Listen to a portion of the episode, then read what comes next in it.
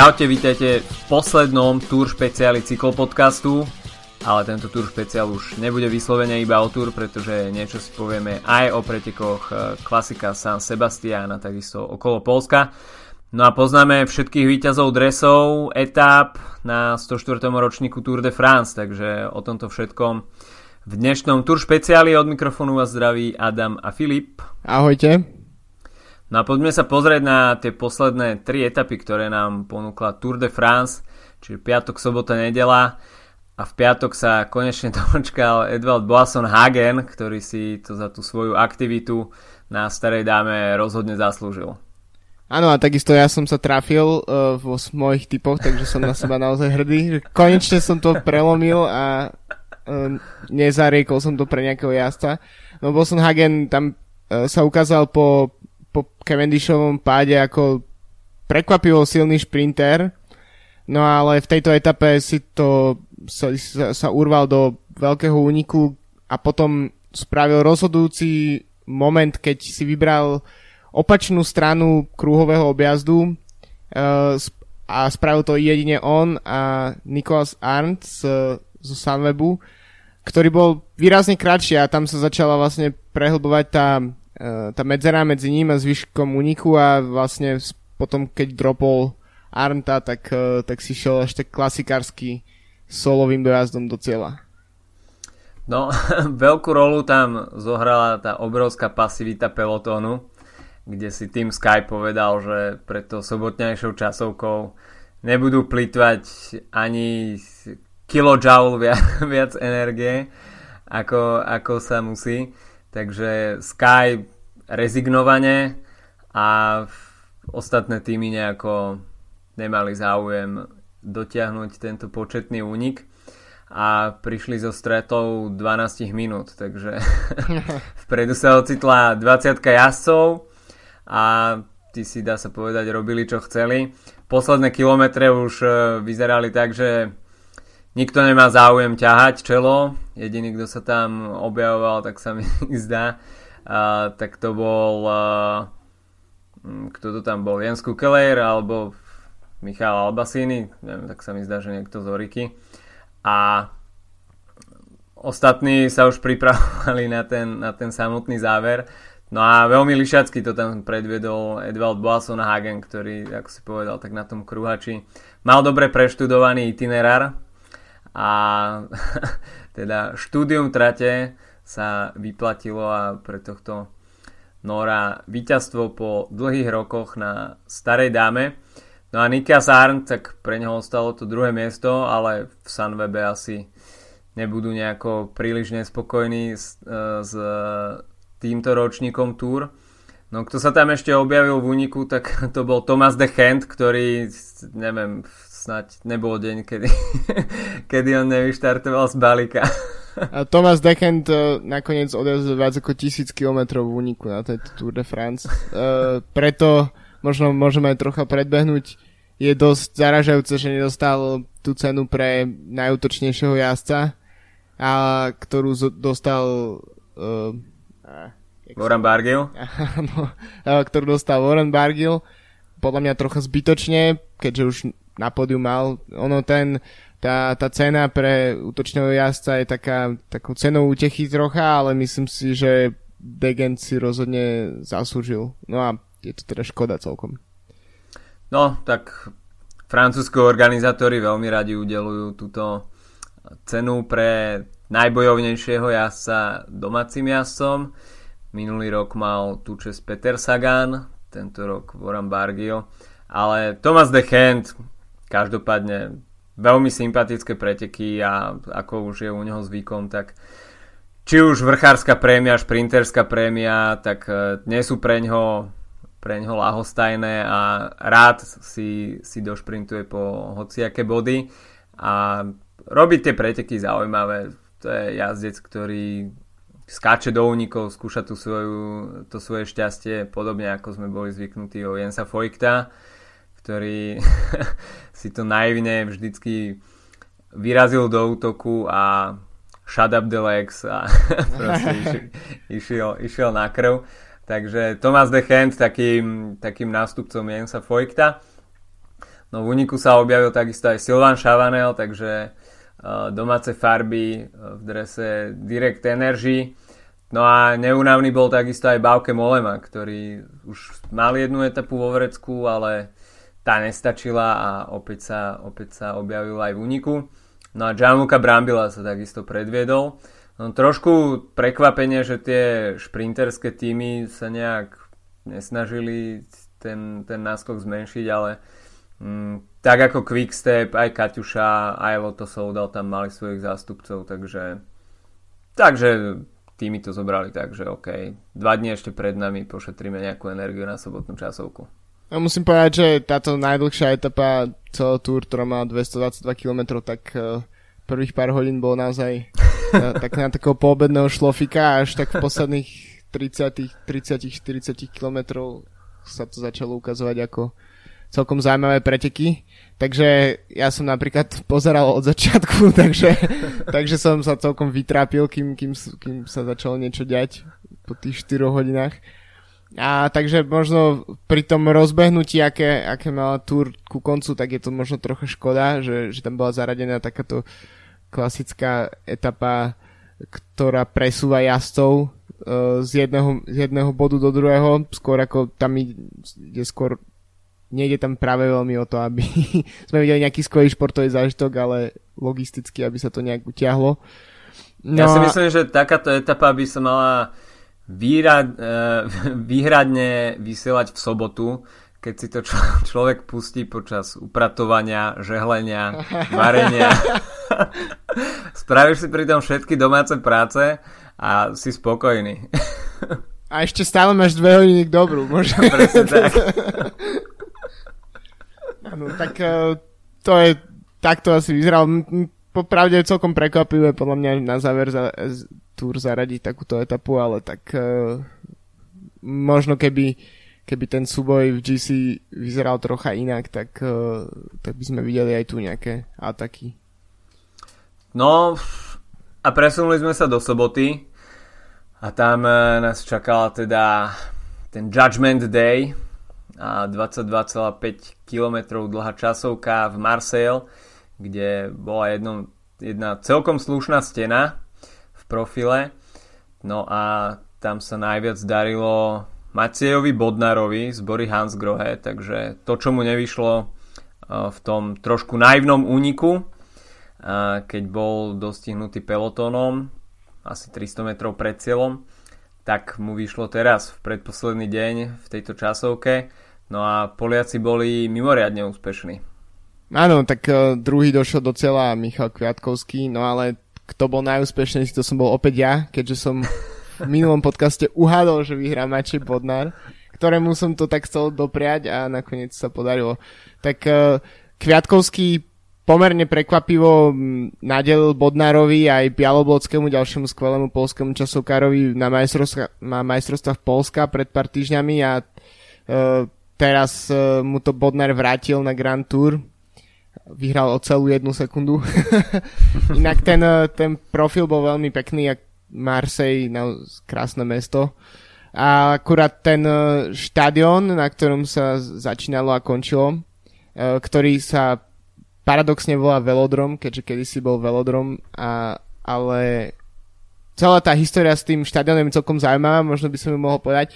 Mm, Bernard Tapie, francúzsky podnikateľ, ktorý v 80 rokoch bol majiteľom týmu La Claire, v ktorom jazdil Le Monde, uh, aj Bernard Ino, tak sa stal majiteľom e, Olympiku Marseille v 80 rokoch a pod jeho vedením vlastne prišla rekonštrukcia štadionu, z ktoré, z ktoré od, počas ktorej odstranili ten, ten velodrom. A, takže vlastne zostalo iba meno a, a spôsobil to niekto, kto bol majiteľom cyklistického týmu. e, podľa mňa je trocha škoda, že v tom profile nebol zaradený aj napríklad taký okruh po tom štadióne. E, možno, možno by to bolo zložité tam napratať, ale, ale v podstate to bola len taká štartovacia rampa a potom finish. Uh, myslím si, že pre tých divákov vnútri v štadióne to ne, ne, nemohol byť nejaký extra zažitok, ani ich tam príliš veľa nebolo. Z nejakej 60 tisícovej kapacity tam bola si štvrtina zaplnená. Uh, počul som o tom, že uh, dôvodom bolo to, že ľudia sa mohli registrovať uh, preto, aby dostali lístky zadarmo a tým pádom práve po mne sa mnoho ľudí zaregistrovalo a svoje lístky nevyužilo. A, a oveľa, oveľa mm, na, viac naplnené ľuďmi to práve vyzeralo pri tom kopci v, v strede tráte. Mm-hmm. No, tak pri tom velodrome, tak tam mi na, napadla taká kacírska myšlienka dať časovku do, na velodrom do Rube s, s tým, že by si asi absolvovali potom nejaký, predtým ešte nejaký pavé úsek. pa, pavé časovka, alebo možno pavé tímová časovka z, z Tímová časovka. Tak to, to by bolo zabíjacká asi. Zrazu by, zrazu by Quickstep bol, mal trojminútový náskok v GC a bol by to hneď zaujímavejšie. No a tretí skončil Chris Froome, takže so stratou iba 6 sekúnd, čo iba potvrdilo tú jeho celkovú dominanciu. No Rigoberto Uran takisto nezajazdil zlú časovku, stratil 31 sekúnd na víťaza No ale tak e, kto úplne prepadol, tak to bol Roman Bardet, veľká francúzska nádej, ale so stratou 2 minúty 3 sekundy. Tak opäť sa e, potvrdilo, že Francúzi momentálne nemajú nejakého konkurenceschopného jazdca, e, ktorý by dokázal podkúriť pod Chrisom Frumom, ale No to, to ako dobre jazdil Roman Bardet eh, v kopcoch, tak eh, to úplne pokazil počas časoviek a ako sám potom priznal, tak eh, individuálne časovky netrenuje. čo, čo mi príde pri GCS-ovi také trošku, neviem, no asi, asi tro, trošku naivné, že OK, získam v horách 3 minúty, ktoré potom si môžem dovoliť stratiť v časovke. Mm, špeciálne keď napríklad Pino a FDŽ uh, začal časovky trénovať, dokonca tímové časovky a sa to skutočne aj prejavilo. Možno ešte nie na tej schéme Grand Tour v poslednom období, ale v, uh, výkony, jeho výkony už v časovkách boli naozaj um, pozoruhodne lepšie. Uh, no a nakoniec teda Barde som mohol strachovať o pódium, keďže Landa za ním skončil v generálke nakoniec iba o sekundu, uh, vlastne skončil o sekundu za ním, takže naozaj Bardes takmer prišiel o pódium.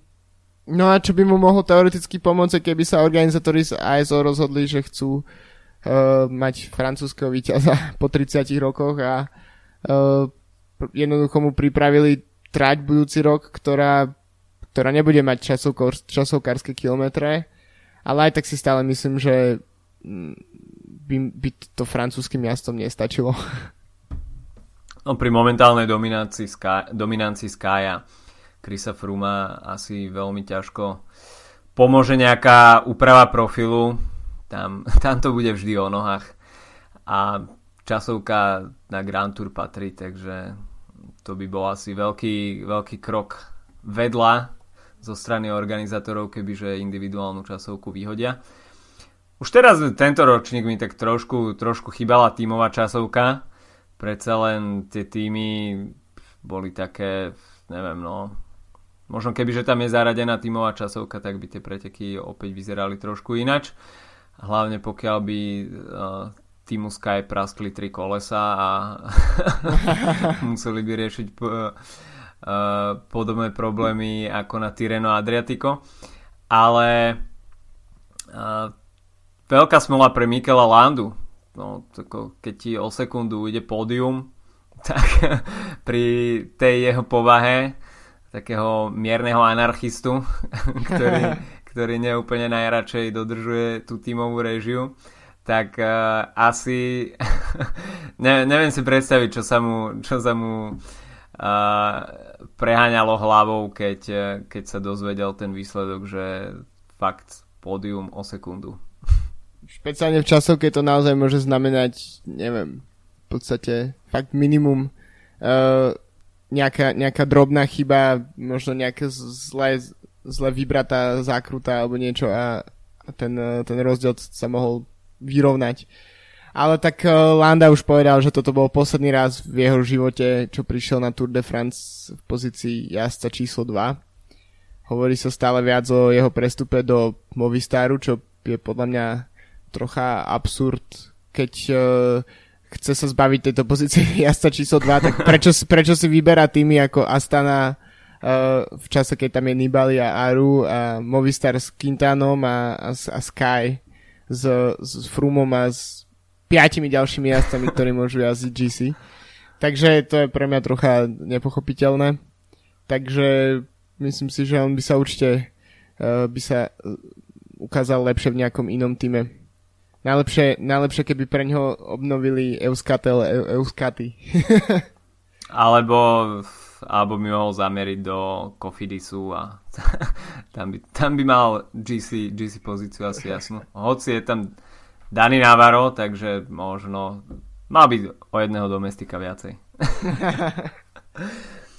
no, Časovkársky špecialisti Primož Roglič, tak ten až na 14. mieste 49 sekundová strata, ale tak uh, mal už uh, etapu vo Vrecku, takže ho to nemusí nejako škrieť a takisto Vasil Kirienka stratil minútu 7, ale v Sky sú asi iné priority, takže Vasil Kirienka môže byť takisto spokojný za svoj výkon v roli super domestika pre Krisa Fruma.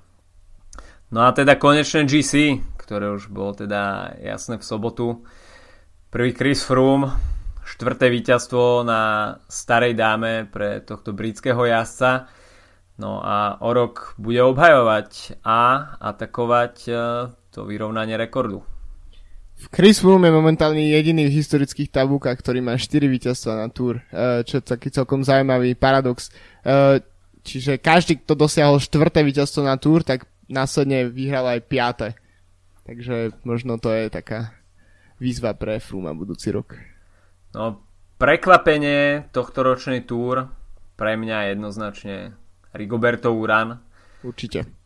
Ktorému asi veľmi málo kto veril a už sa tak zdalo, že sa, sa Rigo bude tak eh, pretransformovávať na nejakého týždňového jazdca, možno jednodňového klasikárskeho jazdca toho ardenského typu, ale proste Rigoberto prišiel, prišiel na túr a s takou veľkou ľahkosťou sa vyvážal za Chrisom Frumom, pozoroval okolie, čo sa deje a bez nejakého zbytočného plitvania energie sa vyviezol za Chrisom Frumom a je z toho druhé miesto zo stratou 54 sekúnd. V situácii, keď uh, ešte sa mohlo veľa zmeniť v GC, tak uh, vyhral etapu, takže tam zase netreba pod, podceňovať ten jeho výkon. No a potom už v treťom týždni uh, podľa mňa tomu pristupoval Uran veľmi tak uh, premyslene. Mo- mohol začať útočiť a mohol by sa mu to vypomstiť a skončiť mimo pódia, alebo jednoducho skončiť na druhom, treťom mieste, čo je pre celý Cannondale obrovský úspech a pre neho osobne tiež. Eh, je to veľmi nepopulárne pre neho byť tretí raz na Grand Tour v pozícii AC číslo 2, ale tak uh, myslím si, že po tých rokoch v podstate taký, ktoré boli pomerne anonymné pre Urana, tak je to rozhodne veľký výkon a nehovorím, že o rok sa objaví mm, s cieľom zvíťaziť žltý dres a že na to bude mať, ale minimálne nejaké prebudenie v jeho kariére možno Vuelta napríklad by určite mohla, mohla, do, mohla mu vypaliť dobre v najbližších rokoch. No tretí Roman Bardet, ktorý teda skompletizoval pódium, strata 2 minúty 20, k nemu sme si už niečo povedali, štvrtý Mikel Landa, teda o sekundu pod pódium so zemiakovou medailou 2 minúty 21. No a číslo 5 Fabio Aru, ktorý mal zo začiatku veľmi slubný rozbeh, nosil dva dní aj žltý dres, ale potom výpadku v etape číslo 14 s finišom v Rodes, kde vlastne stratil tú pôdu pod nohami a Chris Froome mu tam nadelil sekundy a vyzliekol ho zo žltého dresu, tak potom to už išlo s Fabio Marum do, dole vodou a potom čo odstúpil takisto Dario Cataldo tak uh, Team Sky sa ne, uh, Team Astana sa nejako trošku možno aj psychicky dal dole a Fabio Aru už potom iba v horách ďalej bojoval o holé prežitie a udržate sa v tej top 5 Arua tiež zbrzdila chorobám, no a okrem Katalda tiež vypadol Jakob Fugusang z ústavy Astany, takže kým tie prvé dva týždne tam boli nejaké problémy práve s týmom a podobne, tak v tom poslednom už to bolo aj fyzické u Arua. Napriek tomu vyhratá etapa m, mm, tiež pre mňa osobne celkom prekvapenie, rozhodne som nečakal, že by sa obliekol do žltého dresu, takže Aru môže byť celkom spokojným, špeciálne po tom nevýraznom výkone z minulého roka a celkovo po tom, čo v posledných sezónach vlastne od toho víťazstva na Vuelte um, nejak mu to veľmi nešlo.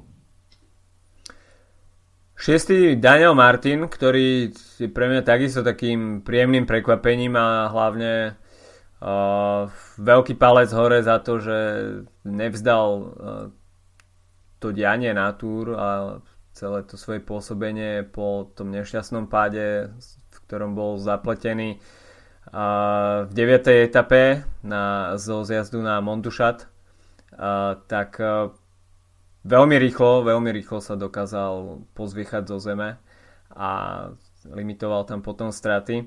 A takisto Daniel Martin doplatil na to, že ten tým bol skôr, skôr šitý na Marcela Kytela a tým, že Marcelovi Kytelovi sa začalo veľmi dariť a bol priam nezastaviteľný na túr, tak e, všetko sa podriadilo Marcelovi Kytelovi a Daniel Martin tam ostával taký osamotený a No, sám medzi vlkmi sa, sa jazdí veľmi zle.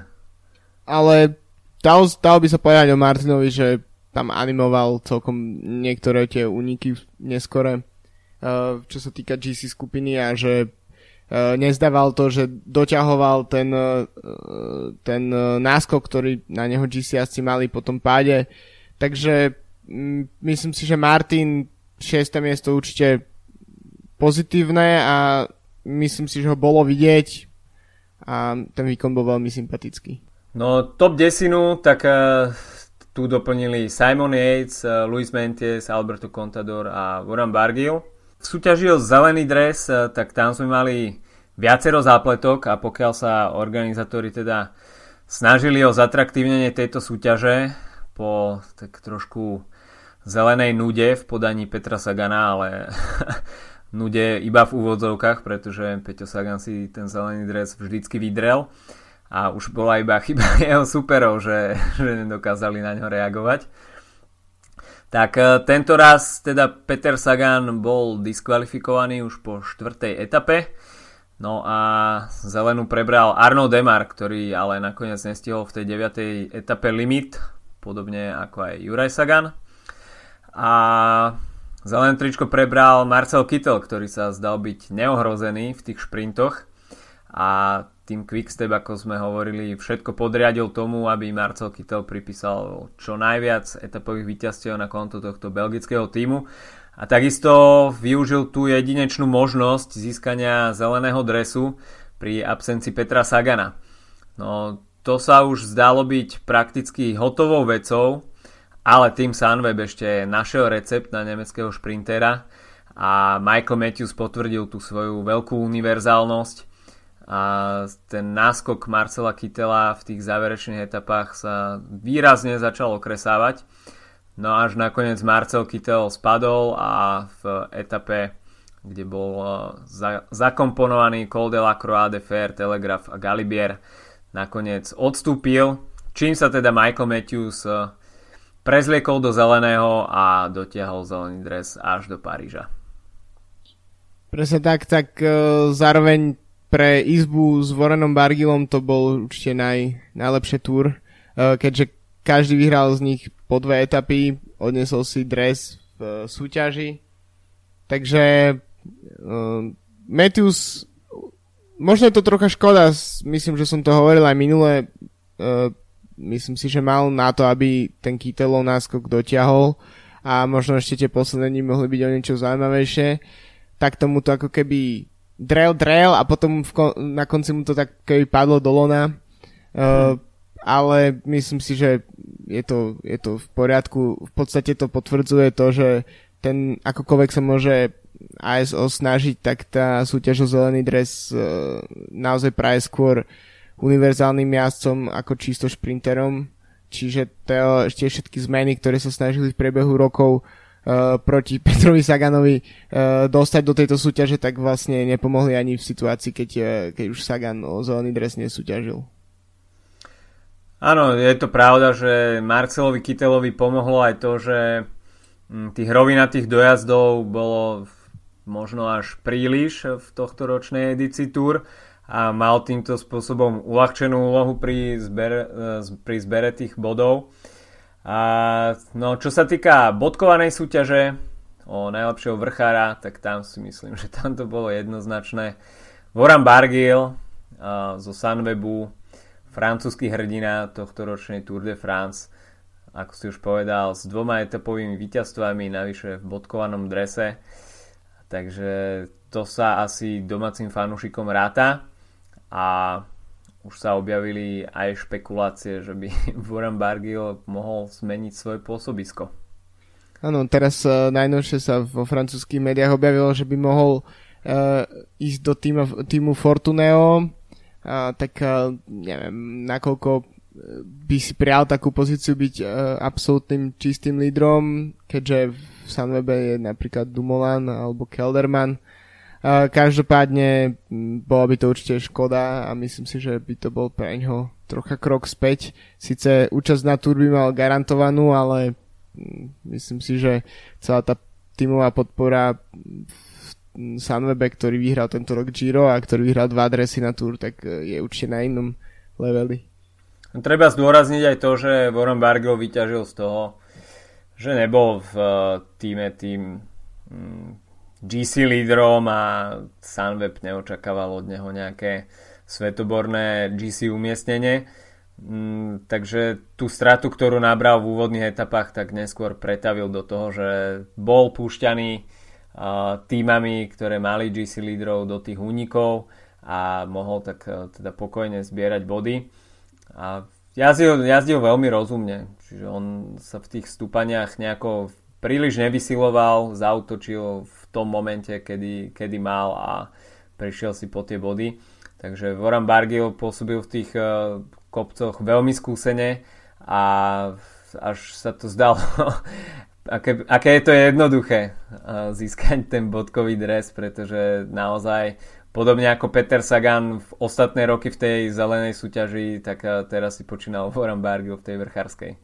Netreba zabnúť to, že došiel do cieľa na 10. mieste v GC, takže mm, aj keď si nechal vlastne ako keby e, ten náskok, e, keby ten, to GC pole mal na neho od začiatku vysoký náskok a nechal si ujsť ten čas, tak e, pomaly týmito skvelými únikmi a desatkami to stiahoval a aj top 10 sa v takých situáciách hráta a keď tým povie, že bez GC bez GC ambícií majú top 10, dva dresy, 4 vyhraté etapy, tak si myslím, že to je naozaj uh, po týme Sky asi nikto nemôže mať väčšiu radosť z tohto túra ako Sunweb. Navyše treba zdôrazniť to, že uh, veľmi blízko bol k zisku etapy aj v, v etape, ktorá finišovala v Chambéry, uh, tá kráľovská etapa, kde vlastne až fotofinish rozhodol o tom, že Rigoberto Uran bol nakoniec na páske prvý. Takže z tohto pohľadu Vorang Bargio mohol siahal až po troch etapách a je to teda fenomenálny výsledok pre Team Sunweb. Dva dresy, 4 etapy. Navyše mm, jazdili veľmi aktívne a v tých rozhodujúcich momentoch e, vedeli dať dokopy celý tým a ako to predviedli v e, etape, kde izolovali e, Marcela Kytela, tak sa mi zdá, že to bola 16 tak, tak, tak tam to bolo, to bolo naozaj perfektné, ako, ako ušili tú taktiku a pôsobili, pôsobili veľmi kompaktným dojmom. Čiže tieto dva dresy nie sú žiadnou náhodou, eh, že proste zrazu z hodou okolností vypadne najväčší favorit súťaže a, a zobereme dresy ako slepe kúra zrno, ale, ale bolo to naozaj, bolo to naozaj uh, vydreté a veľmi rozumne, veľmi rozumne si počínali obaja a takisto aj tým Sunweb. Určite, takisto sme Bargila videli aj v situácii, keď uh, medzi najväčšími GC favoritmi, aj, v, aj keď už práve, pravdepodobne nemal šancu na etapu, a to napríklad v etape, ktorú vyhral uh, Roglič, tak sa tam pokojne držal s, s Frumom a Uránom. Uh, no a v tom GC predbehol aj, aj Naira Quintanu napríklad, takže to sa určite ráta. Nairo Quintana No, nebudeme si klamať asi, asi najväčšie sklamanie. Dres, a... pre, dres pre najväčšie sklamanie. a to Hnedá by farba. Čo, dres TJ Fangardera? hnedý dres pre, na, pre najväčšie sklamanie tu. A, a, takže no, pre tohto Kolumbíca na začiatku roka sa skloňovalo jeho meno asi najviac, pretože po oznámení toho ataku na Double Giro Tour sa nehovorilo o ničom inom. A zo začiatku, hoci to tak vzbudzovalo pochybnosti, tak e, v kutiku duše si každý prial, že fakt nech to vyjde a nech vyhra to Giro a potom nech uvidíme nejakú poriadnu bitku na Tour de France. Ale už po Gire bolo asi jasné, že Nairo bude vysílený a na Tour to iba, iba zaklincoval, takže uh, stratil dá sa povedať v každej etape málo kedy, málo kedy sa mu podarilo držať krok až do konca s najlepšími. A, a takisto pokiaľ sa rozhodol atakovať, tak ako sme to videli v prípade toho ataku spoločne s Albertom Contadorom, tak uh, po pár sto metroch Alberto Contador sa iba pozeral za seba a Nairo Quintana tam už nebol. Takže uh, Nairo Quintana by asi mohol v budúcnosti trošku prehodnotiť svoje plány a opäť sa teda potvrdilo, že tá kombinácia Giro Tour je príliš tvrdá a pri aktuálnej cyklistike takéto plány asi nemajú miesto a treba byť pri tých uh, sezónnych ambíciách trošku triezvejší. A možno trocha tak otvoril dvere tomu, aby Frum sa pokúsil o double ešte túto sezónu, eh, keďže ide na Vueltu.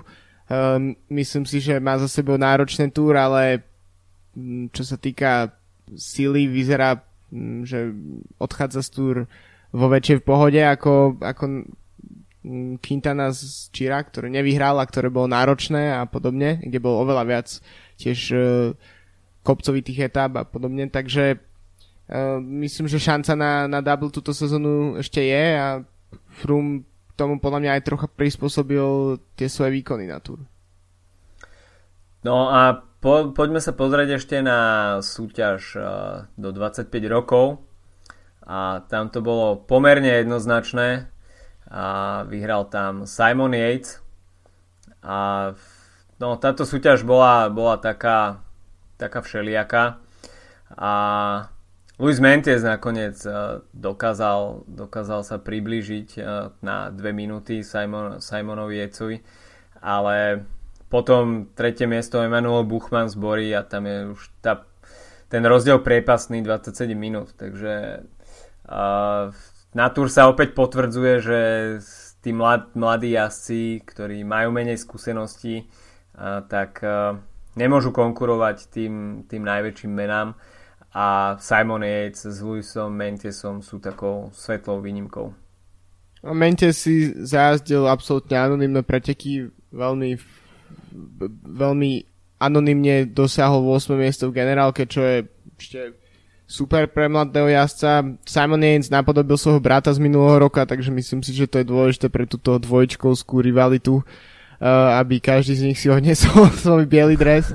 A, a tiež vyzeral, uh, že v podstate v tých najtežších etapách sa skôr sústredil na uh, obraňovanie tohto dresu ako na nejaké ataky a, a snahu o posun vyššie v GC. No, tak kto bol ešte takou postavou toho záverečného týždňa, tak to bol Dylan Groenewegen, ktorý si na tých šprinterských majstrovstvách sveta na Champs-Élysées pripísal etapové víťazstvo pred Andrem Greipelom, mm, ktorý síce mal slušnú rýchlosť e, v tom závere, ale na paske predsa len bol prvý Dylan Kronewagen. Takže prvé víťazstvo na Tour de France pre tohto mladého Holandiana. No a Andre Greipel, jeho séria je na konci a s tohto ročnou túr asi nebude príliš spokojný. Práve pomenaní s celým týmto ročníkom zatiaľ jedna etapa na Gire, kde ho jednoznačne prevalcoval Gaviria, takisto teraz e, v pomerne oklieštenej zostave šprinterov, tak sa tiež nepresadzoval.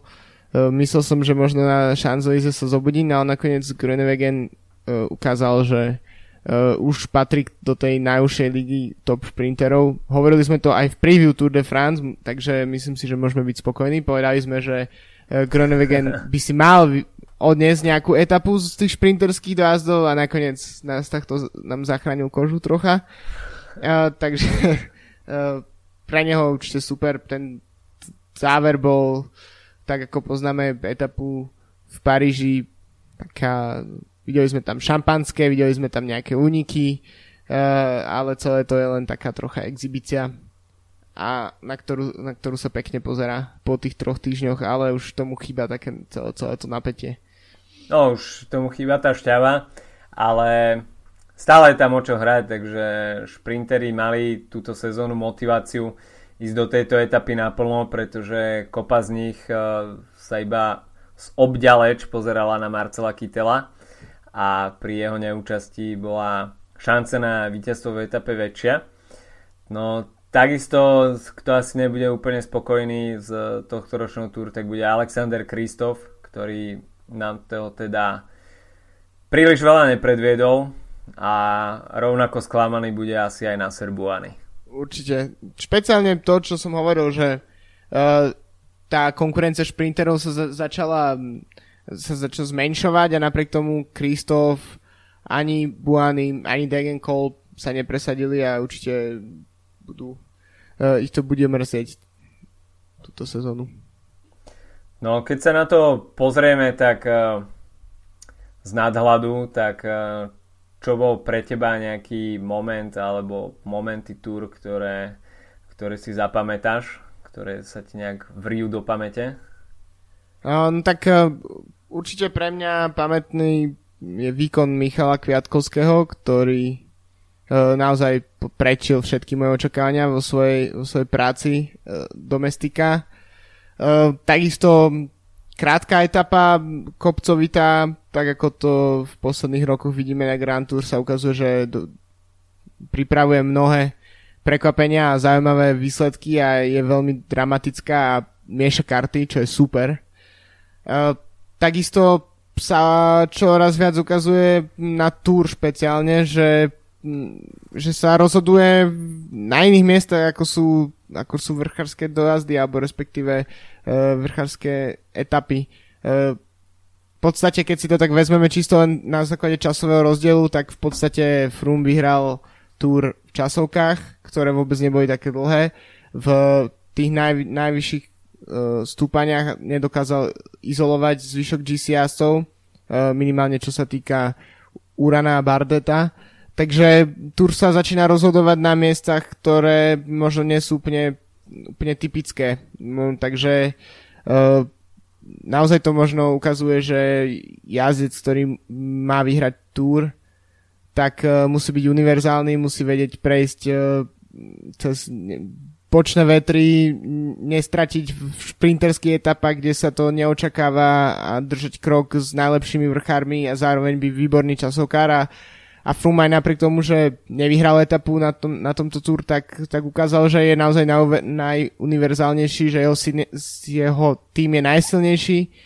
A v situáciách mm, keď išlo do tuého, napríklad pri tých eh, mechanických problémoch, tak uh, dokázal 40 sekundovú stratu dobehnúť ešte v rámci etapy a, a v pohode dojsť v balíku, takže myslím si, že uh, From, Froome takto potvrdil svoju dom, dominanciu, možno nie tým nejakými majestatnými únikmi a, a etapami, takže to je tiež pre mňa taký, uh, taký moment tohto túr, alebo niečo na základe čoho si budem to, túto túr pamätať. No, nadviazal by som na toto a Chris Froome sa v cieli vyjadril, že toto bola zatiaľ jeho najťažšia cesta za žltým dresom na Tour.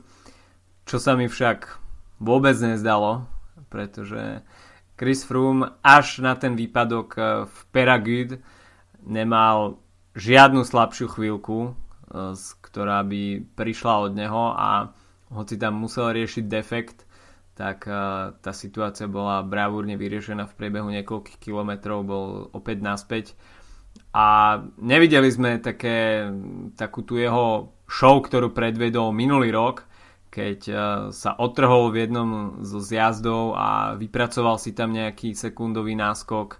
A takisto sme nevideli nejaký atak spoločne s Petrom Saganom, ako to bolo minulý rok.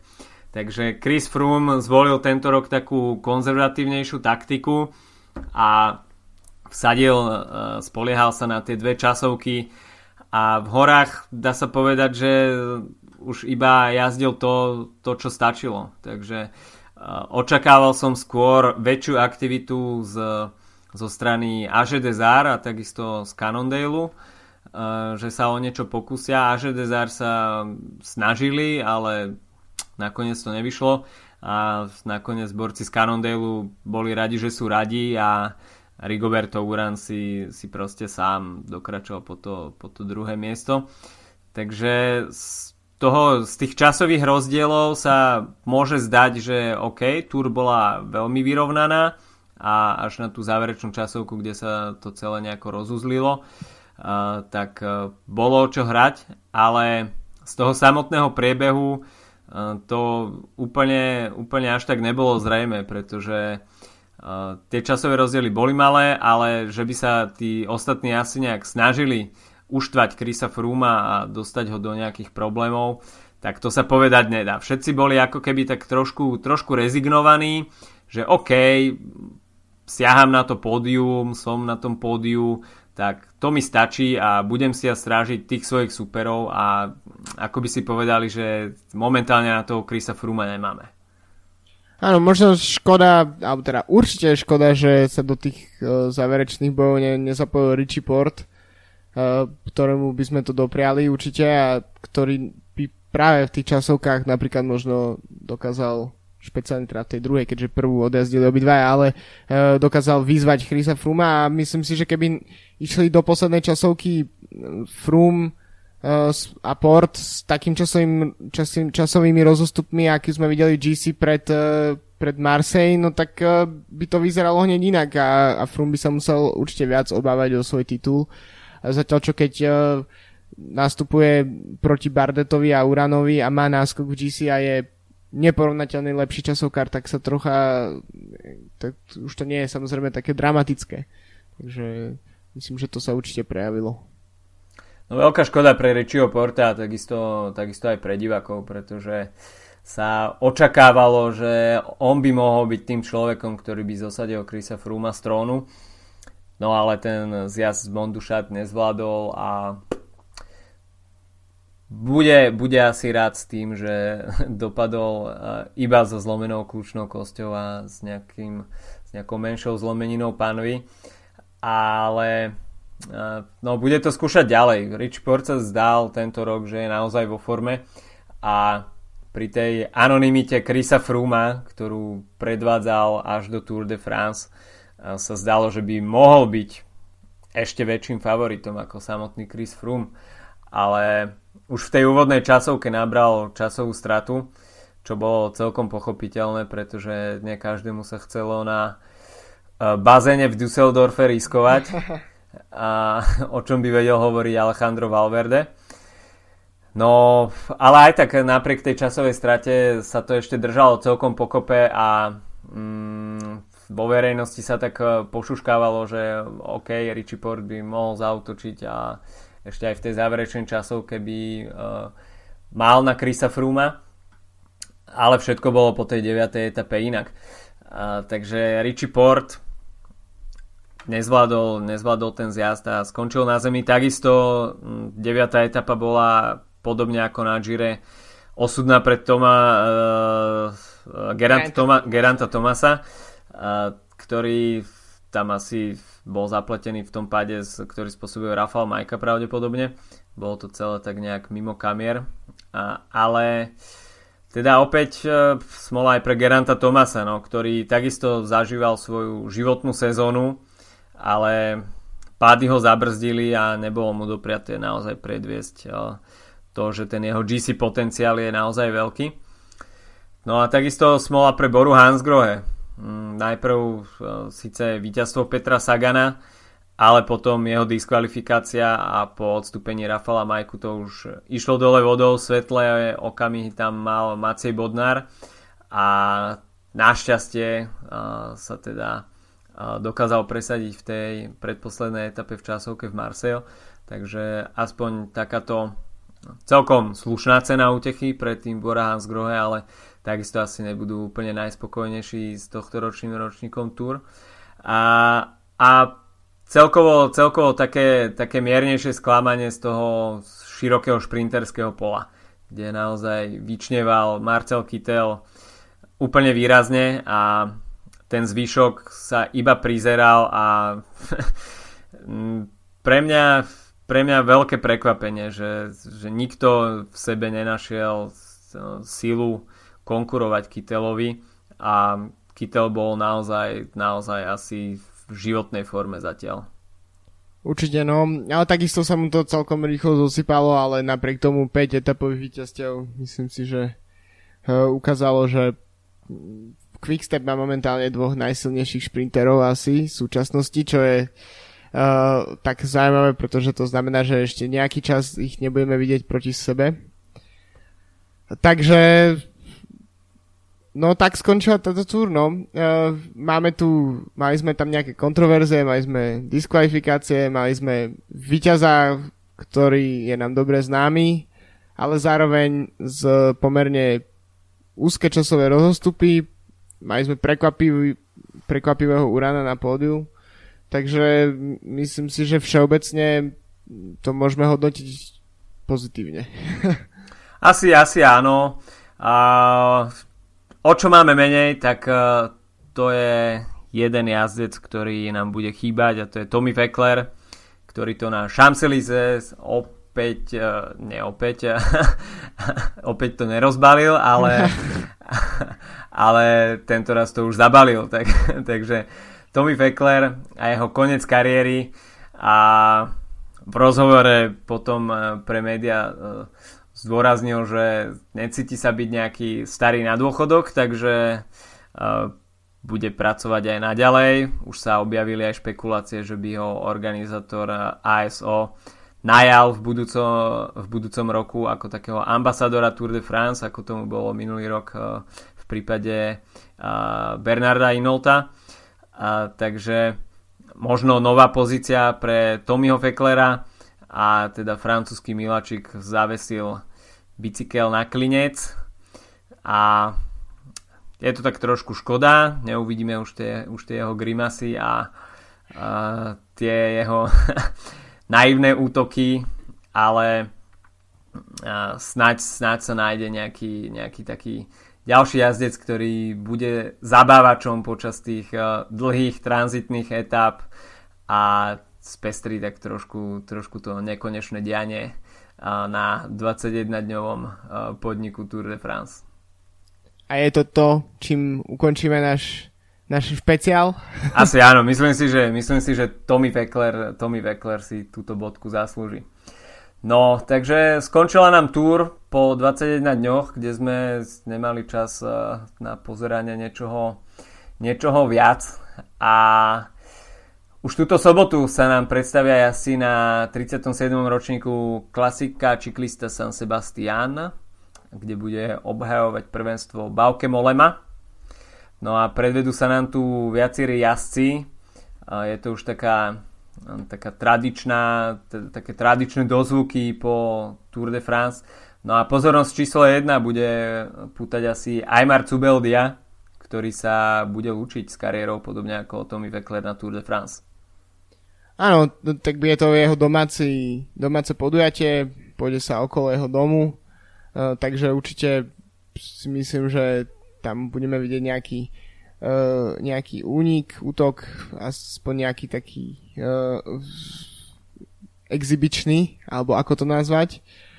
No a čo sa týka favoritov, tak uh, ako každý rok je to taká zmeska trocha GC jazdcov, klasikárov, nielen, nielen ardenského typu, ale dokonca aj takých uh, klasikárov, ktorí zvyknú jazdiť na dlažobných kockách, čo je celkom paradoxné, keďže to nie je podujatie, ktoré by veľmi mohlo ponúknuť tento štýl uh, pokrývky cesty. No ale mm, tiež tam uvidíme mnoho jazdcov, ktorí pred pár dňami končili túr, takže to určite bude zaujímavé porovnať tých čerstvých jazdcov a s tými, ktorí majú za sebou 3,5 tisíc kilometrov a uvidíme, k, kto sa bude radovať, ale uh, myslím si, že ten, toto to, priehršte favoritov je naozaj široké. No, štartuje tam viacero veľkých mien ale asi najoddychnutejší bude Tom Dumoulin, mm. ktorý a, sa pripravuje už na Vueltu. A, takže kopa mien naozaj príde, príde unavená ne, po nepri, troch týždňoch Nepripravuje sa, ne, nepôjde Vueltu. Tom Dumoulin nepôjde Vueltu? Nie, ide sa pripravať na majstrovstva. Fakt? Sveta. OK, dobre. tak to je pre mňa trošku novinka. A Takže pre ňo motivácia ešte viacej, nebude sa musieť četriť a, a môže to naplno rozbaliť. No okrem neho, tak uh, bude tam na domácej baskickej pôde Mikel Landa a takisto viacero, viacero hviezdnych vrchárov, Rigoberto Urán, Daniel Martin, Thibaut Pino, takisto by sa mal predstaviť Primož Roglič, Greg Van Avermaet, Simon Yates, takže to štartové pole bude naozaj široké. Takže pre mňa asi favoritom Tom Dumoulin. Tom Dumoulin by mohol naozaj vypáliť rybník tým som z Tour de France a ja stále rozmýšľam, že možno by to mohol byť nejaký vydarený únik a v tom prípade si myslím, že napríklad Steven Cummings, ktorý uh, nemal úplne najlepšie túr a po dvoch rokoch sa mu nepodarilo zvíťaziť v etape, tak by mohol zajazdiť výborne alebo tým Valence, čo by tiež mohlo byť určite uh, zaujímavé. Takže myslím si, že verím jednému z týchto dvoch jazdcov. Aj keď je to trocha naivné. no vôbec to nemusí byť zlý, zlý typ. Uh, Steve Cummings vyhral etapu minulý rok uh, na okolo Baskicka, takže um, je s týmto uh, prostredím uh, oboznámený. No a čo nám začína uh, tento týždeň, a tak to sú preteky Tour de Pologne, čiže preteky okolo Polska, takisto začínajú v sobotu etapou v Krakove. 74. ročník Tour de Pologne, takže pre polský národný túr výborný vysoký vek. Uh, uvidíme 6 etap, pardon, 7 etap s tým, že um, vypadla tá tradičná záverečná časovka v Krakove. Namiesto toho sa budú tešiť práve po mne najmä vrchári a šprintery dostanú príležitosť v podstate len uh, dvakrát a to v práve úvodnej etape v Krakove a následne na druhej etape na dojazde v Katoviciach pri tej legendárnej hale Spodek, ktorá vyzerá ako UFO. Um, následne prichádzame do kopcov a to tretia etapa, ktorá pôjde z Javožna do Ščírku. E, tam už ten profil bude so, so, so stúpaniami a myslím si, že tam už sa môže ukázať, e, kto naozaj bude bojovať o GC a kto si skôr pôjde Polsko ako tréningovú jazdu. E, následne štvrtá etapa v Zábře by mohla byť trocha takou klasikárskou, určite nebude mať až takú výraznú rolu v GC, možno vydarený únik uh, by sa tu mohol radovať a, a možno by to práve mohla byť etapa pre Petra Sagana. Uh, piatá etapa končí v Žešuve, kde, kde bude také pred Žešovom uh, pomerne vysoké stúpanie a následne uh, dojazd na rovine, ale to stúpanie je dosť blízko k cieľu, takže myslím si, že ne, neuvidíme asi hromadný šprinterský dojazd. Šiestá etapa ide z Vieličky do Zakopaného, to už budeme fakt blízko slovenských hraníc. Uh, tam to už sú naozaj regulárne kopce, čo potvrdí aj potom 7. etapa uh, v Bukovine Tatšanskej, kde, kde sa bude, kde máme horský dojazd a myslím si, že sa o celkový triumf na Tour de Pont bude naozaj bojovať až do posledných metrov. No, titul obhajuje Tim Valens, ktorý sa v tej minuloročnej apokalyptickej uh, Tour de Pologne najlepšie vysporiadal s nepríliš priaznivými podmienkami. A tento rok je štartové pole naozaj, naozaj uh, Vianoce uprostred leta, takže pre uh, fanušikov cyklistiky na Slovensku dávame do pozornosti uh, etapu číslo 6 a 7 kde sa pôjde, dá sa povedať, za kopcom, čo by kameňom dohodil pre ľudí, ktorí bývajú na severe Slovenska. Takže v polskej časti Tatier uvidíte mená ako Domenico Pocovivo, Rohan Denis, Rui Košta, Ilnur Zakarin, Vincenzo Nibali, Simon Špilák, Rafael Majka, Bob Jungels, Davide Formolo, Vilko Kelderman, TJ Van Garderen, Patrick Konrad, Adam Yates, Niky Terpstra, AM Boswell, Jan Hir, Nathan Haas, Peter Sagan, ah. a, som, Gorka Izagir a, a tak ďalej a tak ďalej. Vote Pulse by mali ísť, Bar de Klerk, Oscar Gato, Viner Anacona. Takže Diego Rosa, je, to, to, to proste môžeme, môžeme menovať ešte dve minúty. A, takže kto naozaj, naozaj má záujem o vrcholnú World Tour cyklistiku, tak by bol veľkým hriechom, kebyže, kebyže si to do polských Tatier nenasmeruje. A nájdete nás tam, takisto, vyberieme sa tam uh, s chalami z Cyclonews a uh, bude, to, bude to naozaj sviatok cyklistiky a najmä teda tie posledné dve etapy, kde sa budú jazdci škriabať tými, uh, tým tatranským priestorom a, tak a, sú tam naozaj, naozaj stúpania, ktoré stoja za to ísť si pozrieť a takéto mená blízko slovenských hraníc a, v kalendári a, počas roka nenájdete. Áno, tak a, ten start list je naozaj ako z GC, a, teda pardon, z Grand Tour. A, pôjde sa tam stretne sa tam zaujímavá, zaujímavá kombinácia čistých vrchárov, takisto šprinterov, Takže mm, myslím si, že Polsko naozaj tento rok uh, niečo, niečo jednoducho im sadlo a, a po tých ročníkoch, kedy uh, sme skôr videli mm, možno 5, 6, 7 mimoriadne zaujímavých mien, čo stále je pomerne dosť, tak tento rok je to naozaj nabité a ešte uh, okrem Sagana tak uh, vyštartuje tiež Erik Baška, takže budeme mať na štarte aj dvoch Slovákov. Tvoj tip na víťaza a možno, že koľko etap vyhra Peter Sagan? Um, tak Sagan si myslím, že urve dve etapy, pretože bude zdravo nasrdený potom, potom Tour de France a myslím si, že taký drive mu, uh, mu pomôže. Myslím si, že v Katoviciach vyhra Caleb Ewan uh, v tej druhej etape. To je veľmi rýchla šprinterská etapa. Myslím si, že tam, uh, tam sa presadí on. A celkovo tak uh, možno Rui Košta, ale naozaj tých favoritov tam je tak uh, zo 20 a, a je, um, bude veľmi záležať na tom, uh, kto a ako, ako prístupí k tým pretekom. No, obávam sa možno trošku pre, pre fanúšikov Petra Sagana, že Peter Sagan to možno pojme tak trošku viacej tréningovo a nebude to pre neho úplne priorita, e, čo možno napoveda aj jeho štartové číslo, kde je jednotkou v týme e, označený Erik Baška, takže možno bude pracovať pre e, tohto slovenského kolegu.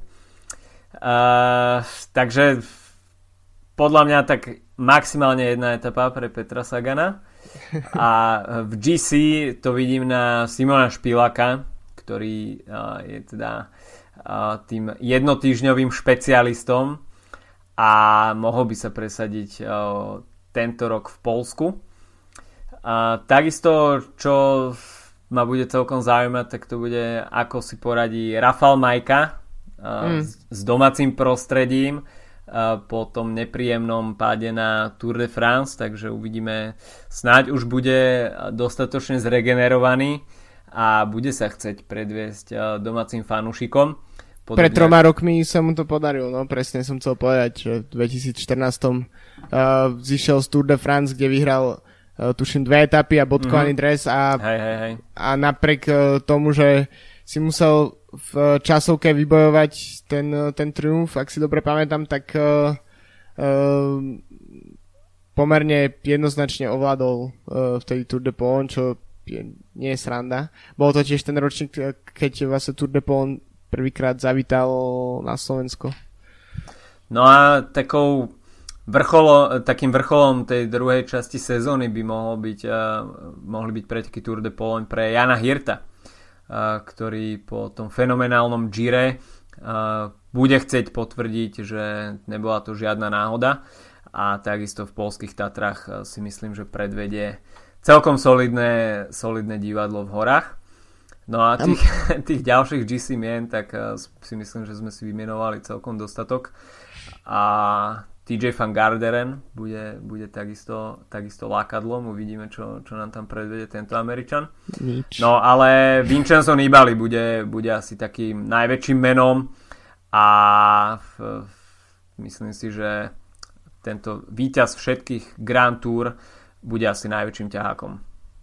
Určite, ale príprava na UL2 myslím si, že zohrá veľkú rolu a uh, určite Nibali prípade triumfu na Tour de Pont, myslím si, že pre človeka, ktorý vyhral všetky Grand Tour, tak to nie je až taký, až taký dôležitý milník, zatiaľ čo keby sa mu podarilo vyhrať ďalšiu Veltu, tak uh, by to by to znamenalo rozhodne viac, takže ja osobne od Nibaliho neočakám, že by šiel naplno do týchto pretekov.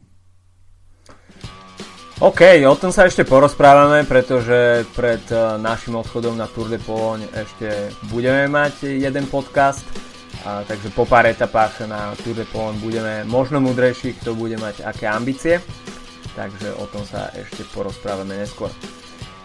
OK, tak to by bolo na tento týždeň od nás všetko. Máme teda za sebou Tour de France a pred sebou už len zo pár pretekov tejto sezóny, ktoré budú pýtať väčšiu pozornosť, ale ešte jednu Grand Tour, a, takže Vuelta nám ešte určite pripraví nejaké zaujímavé dianie a takisto a sa môžete tešiť ešte na nejaké klasiky a celé to potom vyvrcholí majstrovstvami sveta v Bergene, kde budeme očakávať súboj Petra Sagana a zvyšok, svet, a zvyšok, a zvyšok sveta Bolsonom Hagenom, to ti hovorím už teraz.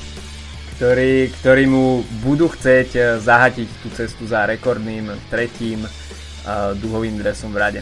Takže majte pekný zvyšok týždňa, užívajte si letné počasie, dovolenky, voľné dní a počujeme sa opäť o týždeň. Čaute. Do zobačenia v Polsce.